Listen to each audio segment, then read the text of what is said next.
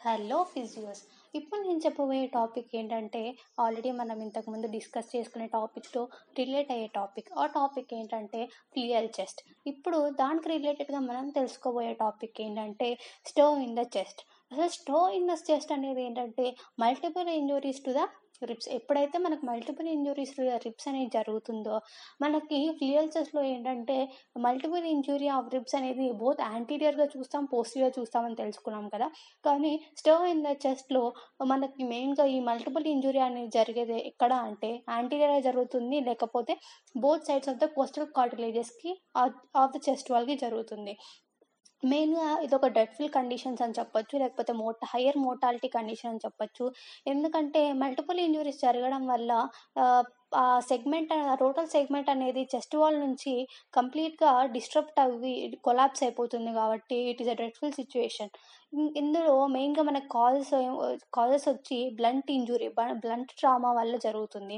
లేకపోతే any penetrating injuries penetrating injuries వల్ల జరగచ్చు. దీని యొక్క కాంప్లికేషన్స్ ఏంటంటే మెయిన్గా ఇందులో క్లినికల్ ఫేజెస్ అనేది ఎక్కువ మల్టిపుల్ ఇంజురీస్ జరగడం వల్ల ఇమ్మీడియట్గా మోటాలిటీ వచ్చే ఛాన్స్ ఉంది కాబట్టి ఇందులో clinical phases it dreadful situation మాత్రమే చెప్పొచ్చు.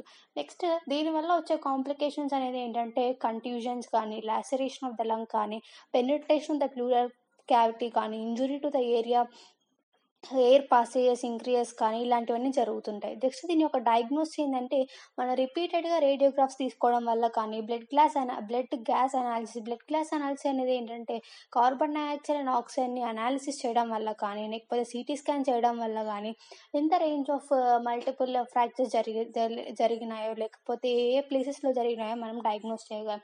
నెక్స్ట్ దీని యొక్క ట్రీట్మెంట్ వచ్చేసరికి management of the trauma patients the clear chest అనేది it become a mortalities conditions nowadays ఎందుకంటే చాలా మల్టిపుల్ ఇంజురీస్ జరగడం వల్ల ఇమీడియట్గా పేషెంట్కి బ్రీతింగ్ ప్రాబ్లం అనేది వచ్చేస్తూ బ్రీతింగ్ ప్రాబ్లం అనేది వచ్చేస్తుంది కాబట్టి ఇట్ క్యాన్ రేంజెస్ అంటే పేషెంట్కి జరిగిన కండిషన్ని బట్టి it can ranges from conservative to surgical fixation వరకు మనకి ట్రీట్మెంట్ అనేది జరుగుతుంది. నెక్స్ట్ మనకి ఫైనల్ ఓవరాల్ గోల్స్ అనేది ఏంటంటే పెయిన్ రిలీఫ్ ఒకటి optimization of gas exchange gas exchange decrease కావడం వల్ల మనం ఆ గ్యాస్ ఎక్స్చేంజ్ ఆప్టిమైజ్ చేయడానికి ట్రై చేస్తాం. నెక్స్ట్ ఫైనల్గా ఈ స్టవ్ అండ్ స్టో ఇంట్రెస్ట్ కలిగిన పేషెంట్స్కి మోర్టాలిటీ ఛాన్స్ అనేది చాలా తక్కువ అని చెప్పచ్చు. Thank you